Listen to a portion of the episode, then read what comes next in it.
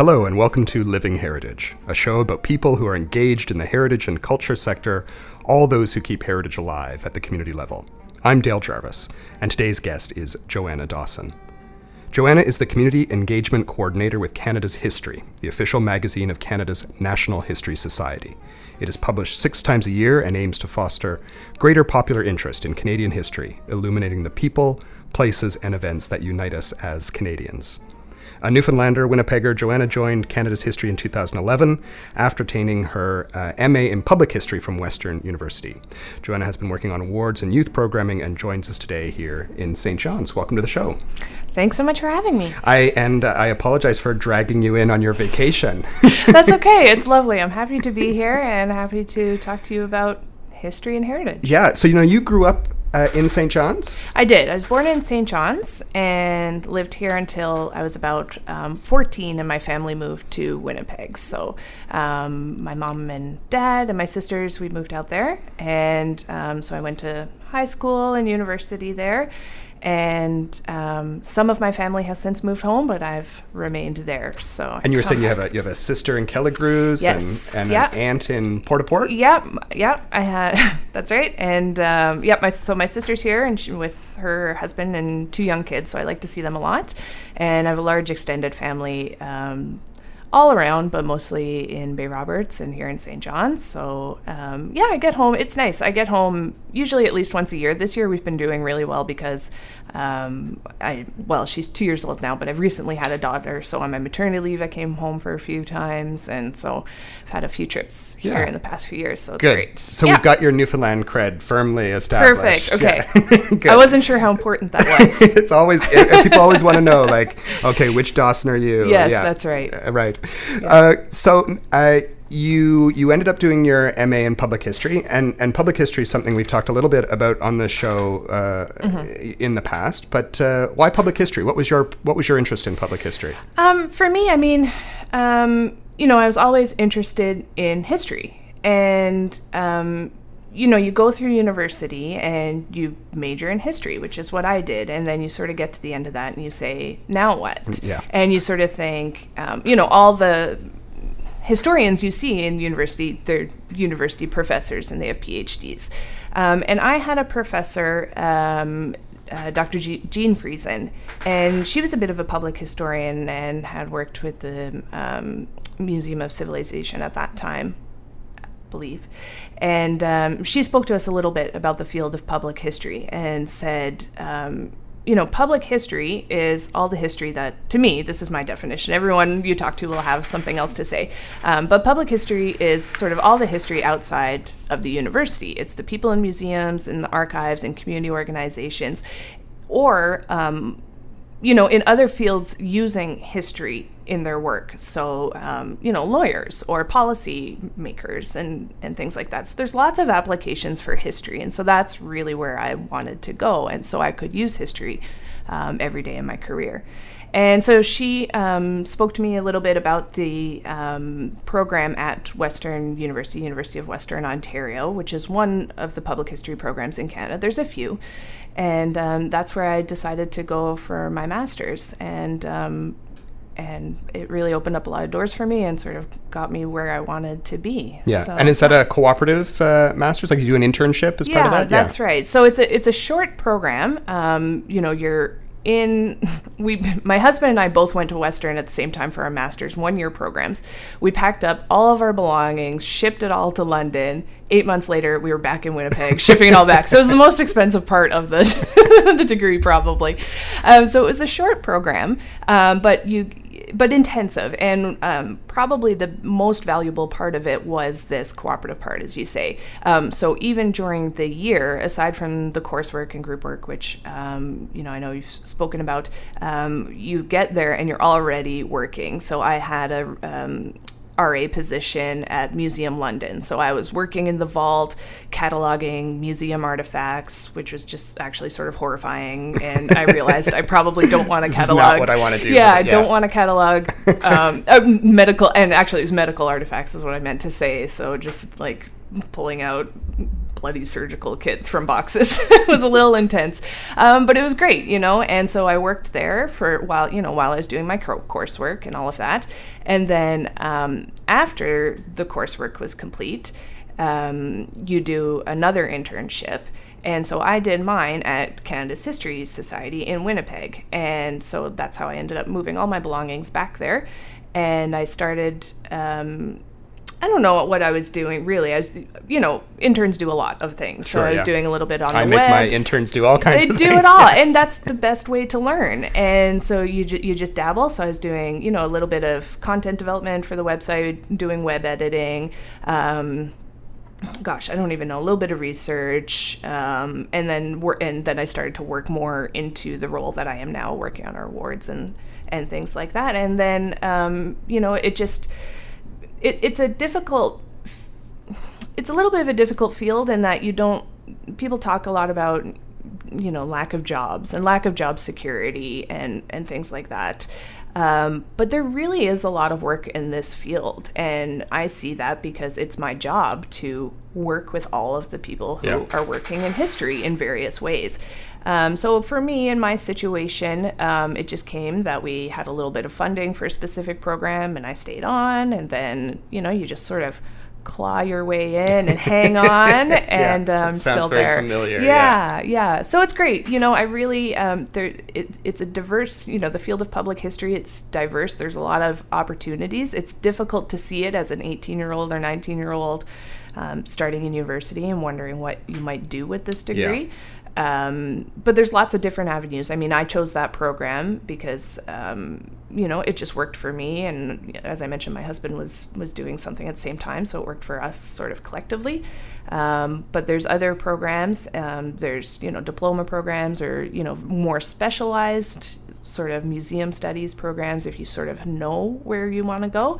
Public history for me was really good because I didn't know. I just knew I loved history Yeah. and I wanted to do something in it. And um, it was a little bit broad, and it gives you a lot of skills to find your way into something. So, Yeah. yeah. I've, I've had very similar conversations with students in the public folklore program here at Memorial. And I've said, it is very rare you will see a job ad that says public folklorist wanted. And I'm Right. sure there are very few job ads that say public historian Totally. wanted. But Yeah. those those kinds of skills are, I think, very transferable. And and I, I think that there are lots of um, organizations, a lot of not-for-profit organizations, a lot of museums and historical organizations that that benefit from those people who have experience taking those at times academic discussions around folklore and history and then making them accessible That's to right. people. Yeah. yeah, that's exactly it. And uh, yeah, as you say, it's a it's a very there's broad skill set and um, yeah, lots of opportunities to move around and and and use what you've learned. Yeah, in school. and you ended up Yeah. back in Winnipeg, which was which was great. which was sort of hilarious, but it was wonderful. And because my husband's from there, so and I I do have some family there, although some in Newfoundland, um, as we've clarified. And uh, yeah, so we we ended up um, there, and uh, you know I'm really lucky because Canada's History Society uh, is a national organization. Um, based in Winnipeg, which is quite unique. Yeah. Um, you know, that's one of the first questions I get when I start to explain what I do. They say, "Well, why aren't you in Ottawa or why aren't you in Toronto? Because that's where all the you know important people are and whatnot." Um, but we have a really unique history in that our roots go back to the Hudson's Bay Company. Yeah. And the magazine that you mentioned in the intro was a Hudson's Bay Company journal, and it was established in 1922. Um, you know, keep keep employees up to date at what was happening in the various posts, um, you know, in the territory, and um, and it, it's it's been published continuously, and so now um, we've taken it over. The way it worked was, if you would like the whole organizational history, I don't know if you do, um, but We're in- getting it anyway, yeah, yeah. in 1994, Hudson's Bay Company they donated their collection. Um, so their their physical artifacts went to the Manitoba Museum, and their archival collection went to um, the uh, the uh, provincial archives Yeah. in Winnipeg. And from that tax savings, um, they established the Hudson's Bay History Company History Foundation, which sort of established our organization, and we took over the publication of the magazine. And so that's why we're in Winnipeg. And I really like that I really like that I work for a history organization that has a history. I think that's really Mm-hmm. neat. Um, and I just sort of feel like we're a little bit of the underdog, you know, living in Western Canada and talking about national history. Yeah. Um, even though I would sort of argue that we're a national organization, but, um, you know, I really like the, again, I really like the intro that you have talking about history at the community level because I think that's really sort of what our history is. We're all talking and, um, you know, what what is history for you and me, or what is it for this community or this community, and then how does that look on a national level, or how does you know, and so. Um, yeah, so I, I really, it's a really nice organization, and um, it's a very busy place and lots of work because we have a lot of ground to cover. Yeah, you yeah. know, to sort of cover off the whole country and all the different stories that there are to tell. So You, yeah. you talk about being uh, one of those people who is always interested in history, you know, and that's certainly true for me as well. I was always interested in in history. I remember, you know, knowing very very early in life that history was kind of the thing that I was passionate about, and Mm-hmm. um, and my my father um, always got uh, the Beaver magazine, right? Okay, so yep. so which was Forgot the, the, the previous uh, in one of the previous incarnations Yep. of, of the magazine, Yep. and and so I remember growing up and like reading reading you know being like 10 and reading the beaver magazine or whatever you know Yeah, um that's so, intense. yeah so and then it all comes it all comes full circle yeah Yeah, yeah. uh, and that and it is kind of interesting that this stuff is in Winnipeg. I I was fortunate enough a couple years ago. Um, the Canadian Commission for UNESCO had their AGM in Winnipeg, and we got a tour of the of the archives, Mm. Yes. and that was amazing. Like there's just some incredible stuff. There's some real treasures there. Yeah. Yeah, for sure. Yeah, Yeah, because really de- that collection is designated right under the yeah, under Yeah. the his memory of the world or something program. Yeah. yeah. So it's it's it's it's important history. You know, um, the fur trade is is very important to Canada. So. Um, yeah, it's it's nice to be sort of continuing a little bit of that history as well. Although we, of course, talk about all kinds of stories. Yeah, and the magazine is really um, just a part of what the organization does, and not That's right. necessarily what you do. That's right. So the magazine is probably um, our best known initiative. And you mentioned the beaver. That's the other thing that causes a bit of confusion because um, the magazine changed names in 2010 from the Beaver to Canada's History magazine. And um, that was done primarily because we. Um, Canada's History Society has so many other initiatives. It was sort of to bring it all together under, you know, the brand of it. So the magazine is one um, activity that's uh, very well known. I work primarily on um, sort of our recognition and, and youth programming. So, one of my main activities is around the Governor General's History Awards, which we administer. And they are a suite of awards. Um, there's five official Governor General's History Awards um, in teaching, community programming, popular media, museums, what did I miss? Scholarly research. There we go. Um, so that's that's one of our next biggest activities, I would say. So those awards are presented annually at Rideau Hall in, in each fall, and uh, it's a really nice event. It brings together all those recipients. There's a few other awards that are presented at that time. Um, so all in all, we sort of get a group of about you know 200 history professionals, heritage professionals in Ottawa, and it's a really nice time to celebrate just the you know depth and breadth of the work that's going on in Canada at all these different levels. You know, we've talked about public history, and um, it, it's a way to sort of um, bring it bring people together who don't often talk to each other. So researchers and teachers and you know how how can we facilitate more collaboration between these types of fields and um, create more relationships and and things like that. So in addition to recognizing the recipients and all the work that they're doing it's a really nice opportunity to just bring these types of people together and just sort of celebrate history and and you know start some new new work as well. So that's one of my main activities. So just doing the intake for all of that, helping with the applicants, helping with the awards itself in Ottawa as well. Yeah. So, so can you give us some examples of maybe some previous winners, so stuff, the projects that really kind of stood out in your memory? Mm-hmm. Oh, yeah, there's there's a lot. So for I mean for the teachers, the teachers is probably the teaching award is probably um, not our biggest. I mean, they're all really great and important. The teaching award is our sort of oldest award, um, and it recognizes six teachers each year. So it's a, it's a lot of work, and um, and we get a lot of you know really great applications for it. Um, teachers these days who are coming through this award, they are doing incredible work with their students. I don't know what your high school, we won't, I won't make you talk about it, but um, you know, my my experience in high school was not that great. I mean, people talk about um, a lot of people who come into history. They say, "Oh, I had this teacher who was just so inspiring, yeah. and I was so excited." I was the complete opposite. Like my teacher didn't do anything, and yeah. I only got interested because I was forcing myself to study and learn all the material. And I see myself in my basement floor. I have all my papers spread out, and I'm trying to learn like the Seven Years' War or something all by myself. and so something clicks. I'm like, oh man, this is so interesting. And I re- remember running up to tell my dad that it was so interesting and that I loved history all of a sudden.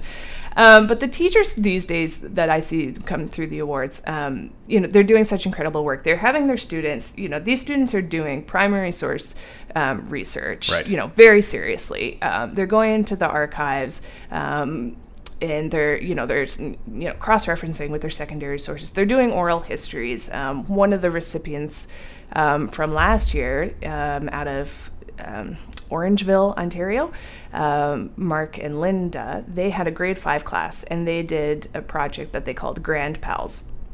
And so what they did was that they partnered with the sort of nursing home down the street, and they would go and each each student would pair up with one of the the residents there, and they would do sort of an oral history. Then they would, um, you know, do their research as well to you know corroborate all of that and make it make a story.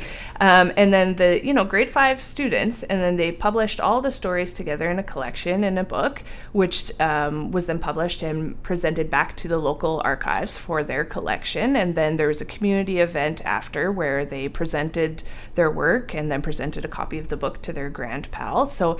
Um, that was a really nice one and a lot of a lot of the i mean i really could talk about this for a long time. Um, a lot of the projects that we're seeing do have sort of a community aspect. Yeah. You know, some of the best ones really it's it's not just the classroom anymore, you know. And um, oh, I want to talk about this year's recipients, but I can't because they're because it's, it's, not announced yet. Secret, yeah. Because um, there's some really great examples there too. You'll have to check it out. Um, but yeah, so the the community aspect I think is really important too. Um, and yeah, just this the work that the students are doing, it's meaningful and right. it's authentic. You know, it's not just to get the grade. They probably have long forgotten about it being a part of school. You know, they're really engaged in it, and um, so that's that's sort of what we're seeing um, coming through sort of with the with the teachers and a lot of you know we're seeing a lot of really great projects around indigenous history mm-hmm. and reconciliation yeah. really important work that's getting the students to to really dig into this and um, you know take steps to bridge the the past with the present and the world around them today. So, yeah. um, you know, I see the teachers and I work with them to, you know, work submit their application and get it through the website and reset their passwords and all this stuff. And by the end of it, I'm just like I'm just so moved by the work that they do with their students, and uh, it's really a really difficult thing when the judges come down to it to select just six, even though we give out six awards, whereas the other ones are just one, um, it can be really difficult just to even choose six yeah. uh, each year. So, um, and is it and from what grade to what grade is that? Uh, K, K to twelve. K to twelve. Yeah, yeah. So yeah. that's so a big range. It is. Yeah. yeah. So we see a lot of different. You know, so you see how you know I talked about students doing archival work and things like that, but you see the teachers you know that's not just something you have to do in high school you know we we see teachers starting to bring in primary sources you know at the primary grade level or mm-hmm. elementary you know mm-hmm. so um, the the evidence getting the students to look at the evidence to really think critically about history um, you know the the historical thinking concepts have really informed a lot of this work and um, and I could talk a little bit about that. That's sort of a framework that's been developed um, about 20 years ago now out of the University of British Columbia by Dr. Peter Seixas. And so the, the historical thinking concepts, there's six concepts that are designed to really, um, you know, provide the framework of how do we look at history. Like, um, so you look, you determine the historical significance. You look at continuity and change. How how do things stay the same? How do they change? How does that overlap? Um, I'm going to forget them all right now. Um, the ethical dimension of history, which is really probably the toughest one, you know, looking at the pa- things that have happened in the past and sort of judging people, you know, what were their motivations for making that decision? Would we have made that decision today? Um, what do we think of that decision?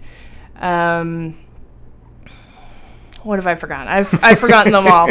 Um, anyway, uh, but but the whole framework, I, I could go through them all if I could just take a moment to regroup. But the whole framework is really informing. Um, it's it's been incorporated into most curriculum in Canada now, Yeah. um, as they all come up for renewal, and um, the teachers are really really digging into these and it's really making the sort of educational experience very rich for students studying history these days i think Do you, want, do you want to talk a little bit about the um, the conference you were just? Uh, yeah so at? yeah Yeah. sure so in ottawa the the historical thinking project is sort of the organization that developed this over the past um, they run a historical thinking summer institute each year. And we've just started um, sort of partnering with them just to do a little bit of the admin work around it. Um, so that um, conference or institute was held in Ottawa this July, and I just had the extreme pleasure of going as a participant, which was just the best thing ever. You didn't have to organize anything. I know. I, heard, I I sat at registration for like five minutes, and then I was out with my pen and paper, and you know, because I haven't been in school in a while, and uh, it was really nice just to sit back and learn. So the institute uh, runs for a week, and it, it's in Ottawa. It's going to be running again this year. Um, so if anyone's interested, uh, please go online and check it out. It's an incredible experience. Um, and each day is, sort of organized around one of the main concepts. So you really you get an introduction. And I should start by um, you know giving a, a little shout out to the instructors, which are Dr. Lindsay Gibson and Dr. Carla Peck out of the University of Alberta, and uh, Dr. Catherine Duquette at the University of Chicoutimi. I think she's still there. Um, and um, they're they're just so what's what was really unique um, for me in going through this is that you know they've been doing this research for for you know a number of years. They really know their stuff obviously but they also all have classroom experience. And so um, they know what students are capable. Most of the well, I shouldn't say most of the participants, about half were teachers, but half were people like me, resource providers, I'd say, who are looking to incorporate this these concepts into their programs and their work. So, um, but what was great was that the the instructors could really um, get a sense of how to adapt this. What does this actually look like in the classroom for your students if you were to get them to really think this way? So each day is organized sort of around a different concept, and it's really interactive. Lots of sort of quick group activities to really practice what you're learning. Um, and then, of course, you're in Ottawa, and so you know we had exhibit tours at Museum of History, at the War Museum, at the National Gallery. Um, you know, guest lectures from university professors or the curators. Um, so it was a really it was a really intensive um, but very exciting week and just to think um, you know his people are so people who love history love history obviously and uh, the content around it but to really even just dig into just the, sort of the way we think about history and the questions that we ask uh, was really interesting for me and, and a lot of the people there. And like i said it was a very diverse group so it was nice to sort of make those different connections between uh, different fields and different, you know, all across Canada. So you have different provinces and things like that. So it was really good. Yeah. Yeah. yeah. Uh, while we're talking about you know education and history, I, I wanted to talk a little bit about the Heritage Fairs Sure. program because I know Yes. that's something you've been uh, involved with, and Yeah. it's something that we haven't really talked a lot about uh, on the Okay. podcast yet. So, Cool. so for maybe Yeah. maybe just for people who aren't familiar with the Heritage Fairs program generally, Sure. what is it? Yeah, so heritage fairs, unfortunately, the way I start this description is to say it's like a science fair for history, which Yeah. really sells it short because it's its own wonderful thing. Um, but it is that. and so they've uh, heritage fairs have been going on for about 25 years now, all across Canada, and they're you know they're re- um, research projects. So the students do their research project. Um, often they'll start with a family history or family story, but not always. Um, and they do their research, they create a visual, a backboard. Um, increasingly, there's a little bit of technology. And then the real rich part of it, I think, is sort of the community exposition. So they'll happen in their schools or they'll happen at a local museum or something like that. And the students set up their displays and they're all judged on their work, but then there's also sort of a public component where, you know, proud moms and dads Yeah, and grandmas and and grandma, grandpas come in and you know you get these 10 year old students or whatever i mean it's a it's a bit of a range um, but you get these young students and they have researched a topic and they know it cold and Yeah. they're so excited about it and you know they, they get this experience of course doing the historical research and, and writing a little paper i shouldn't i shouldn't be talking down about you know they, they do a lot of incredible work um, and then you know then they get the practice of standing up and you know speaking to a judge and explaining their work and answering questions Yeah. sort of on the fly um, and they're really really proud of their of their work. So that's sort of what heritage fairs looks like. And as i said takes place in um, all across the country. I think in like 80 communities we've sort of estimated. Um, in the spring, you know, they start sort of in January, February doing their research in school, and then there's different levels. So they'll start at the school, and then most provinces will have a regional or provincial fair. Um, and so our role is we're we're uh, we we're the national charitable organization that supports heritage fairs, and uh, we've done this primarily in the past. Um, where are we at here? Six years, I guess, through the national program, which is called Young Citizens. And so, how this works is that the provinces and territories sort of select or give the opportunities to some of the top students that they see come through heritage fairs and encourage them to make a video. And then, um, so then they're sort of transposing all of their research into a short documentary. And uh, we post them all online. Typically, we get about 200 videos, and they all go online. And there's a public vote. And then um, we s- select the recipients, and they come to Ottawa. This is varied in the past depending on how much funding we have. Leading up to 2017, we had some extra funding, so we've been taking um, two students from each province and territory and having a youth forum in Ottawa, and it's been really fantastic to see the exchange between the students of different provinces. Um, but just the the again the depth and breadth of the work that students can do in history these days uh, is really incredible, and particularly through, I, I just love heritage fairs. The other thing about Heritage Fair, and the reason I assume you know about it, is because it really brings in the community. Um, because you know they need judges, so they call you know we call I have, them I have been a judge many times. Exactly. Yeah. Yeah. we call it, you know, you call it the museums and the teachers or um, university professors. And it brings, again, brings together um, all people who are interested in history in a community and really creates sort of uh, even a little bit of a maybe mentorship opportunity for the students to see people who have careers in history talking to them about history and, um, you know, helping them with their project or complimenting them or supplementing the work that they've done to say, oh, well, you know, I know whatever the topic is. Um, so it's a really, really rich program, I think, and uh, one we're really proud to work with as well. So now we're, we're drawing to the end of our time. Um, if people want more information about the, the awards programs or Mm-hmm. about heritage fairs or about Canada's history, where where do they go? That's the other thing we didn't even get to talk about was our website. Um, yeah, so certainly canadashistory.ca is our website. Uh, in French, histoire-canada.ca.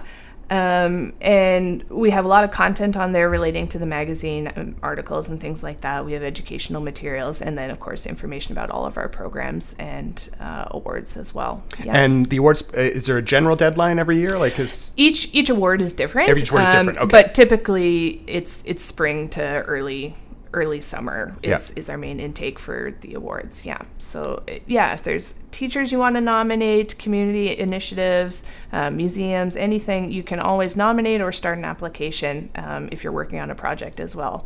And uh, I'm the one on the receiving end of all these requests, and I love working with people, and I'm happy to help if uh, anyone comes through. great. Well, we'll hopefully generate some more o- Mm-hmm. Yeah. award nominations. That would be great. Thanks for coming on the show. Oh, thanks so much for having me.